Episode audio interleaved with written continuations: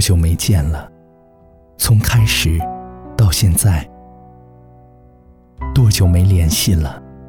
从去年到今天，喧嚣尘世，我们过得太匆忙。面对现实，我们太善于借口。有没有一些话想说却不敢说？有没有那么一些人想见却不敢见？把你的情绪说给我听，有关青春，有关过往。把你的故事说给我听，有关父母，有关爱人。那个看不见的你，最近过得还好吗？不知道会不会跟小孩一样，最近总感觉有点累，很疲惫，貌似很忙的样子，可是回过头一看，自己什么也没有干。如果你觉得累，觉得疲惫，希望能够在听我节目的过程当中，给你带来片刻的放松。您现在正在收听的依然是他说网络电台，在今天的节目当中，分享一篇来自刀爷简书的文章。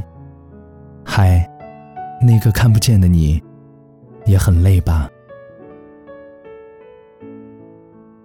十二点二十分，他开始收拾桌上的文件，藏好偷偷接来的私活，明天要交给上级审阅的策划，今晚回去还要加班完成的幻灯片。小心收起桌子上当做晚餐的饼干屑，扔掉酸奶瓶，关掉空调，关掉灯。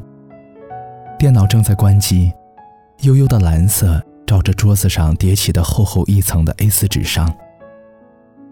他乘电梯下楼，心想：只有一个人的电梯实在是太爽，不需要等那么久，也不需要和别人挤。他和门口的保安大叔打招呼，发现保安大叔靠在监控前面的凳子上，已经睡着了。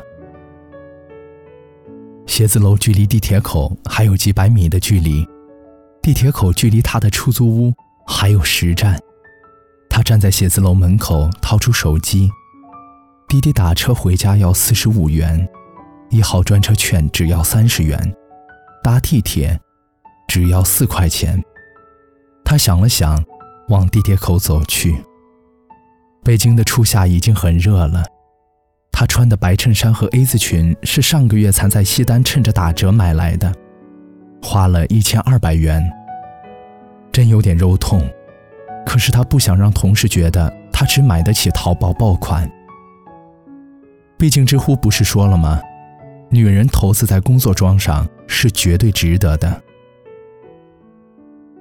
他听着歌，播放器有点卡了，总是一顿一顿的。他用的五 S 还是前男友送的生日礼物。后来弟弟上了大学，爸爸身体又不好。他每次想换个新手机，都比了比价格，想了想，又从购物车里删掉。五 S 多好啊，六那么丑，要来干嘛？他总是这么说。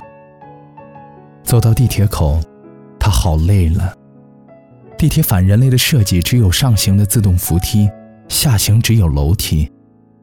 他小心看了看左右，发现这个点儿赶地铁的人已经没有几个了。他扶着墙，脱下高跟鞋，一步一步向楼下走去。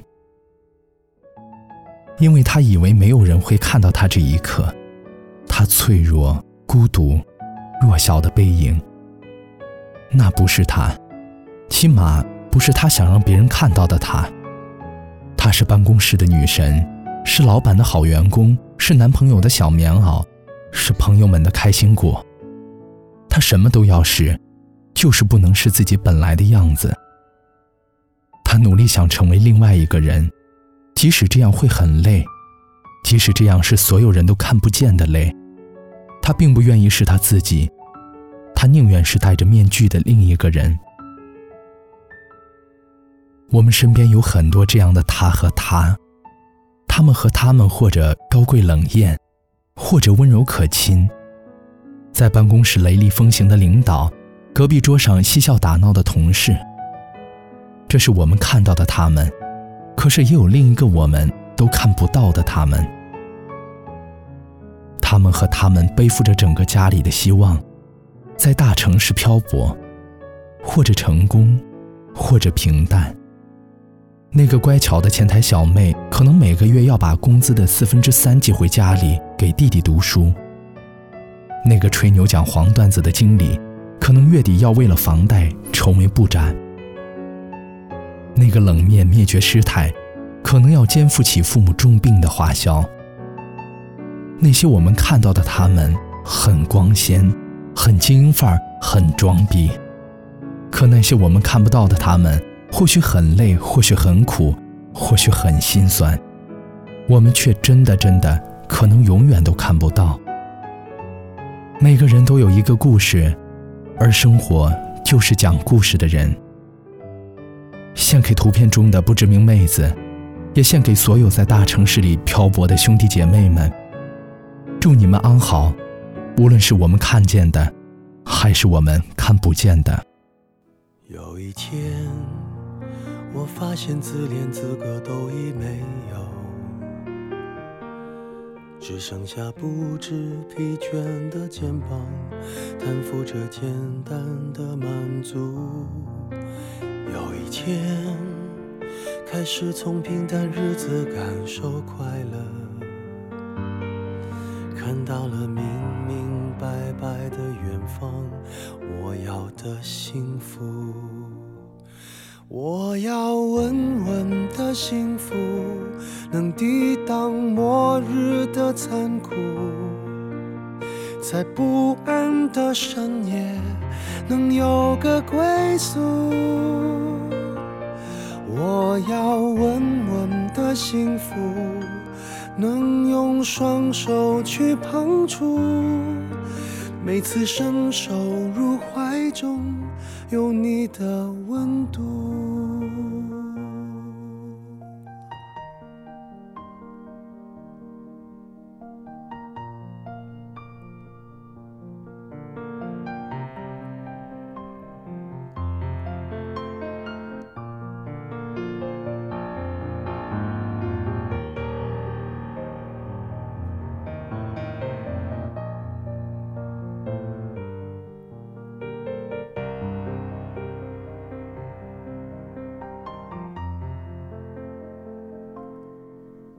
有一天，我发现自怜资格都已没有，只剩下不知疲倦的肩膀，担负着简单的满足。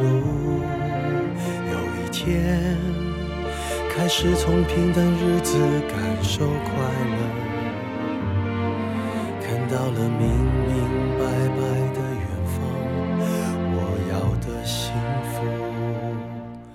我要稳稳的幸福，能抵挡末日的残酷，在不安的深夜能有个归宿。我要稳稳的幸福，能用双手去碰触，每次伸手入怀中有你的温度。幸福，能抵挡失落的痛楚。一个人的路途也不会孤独。我要稳稳的幸福，能用生命做长度。无论我身在何处，都不会迷途。我要稳稳的幸福，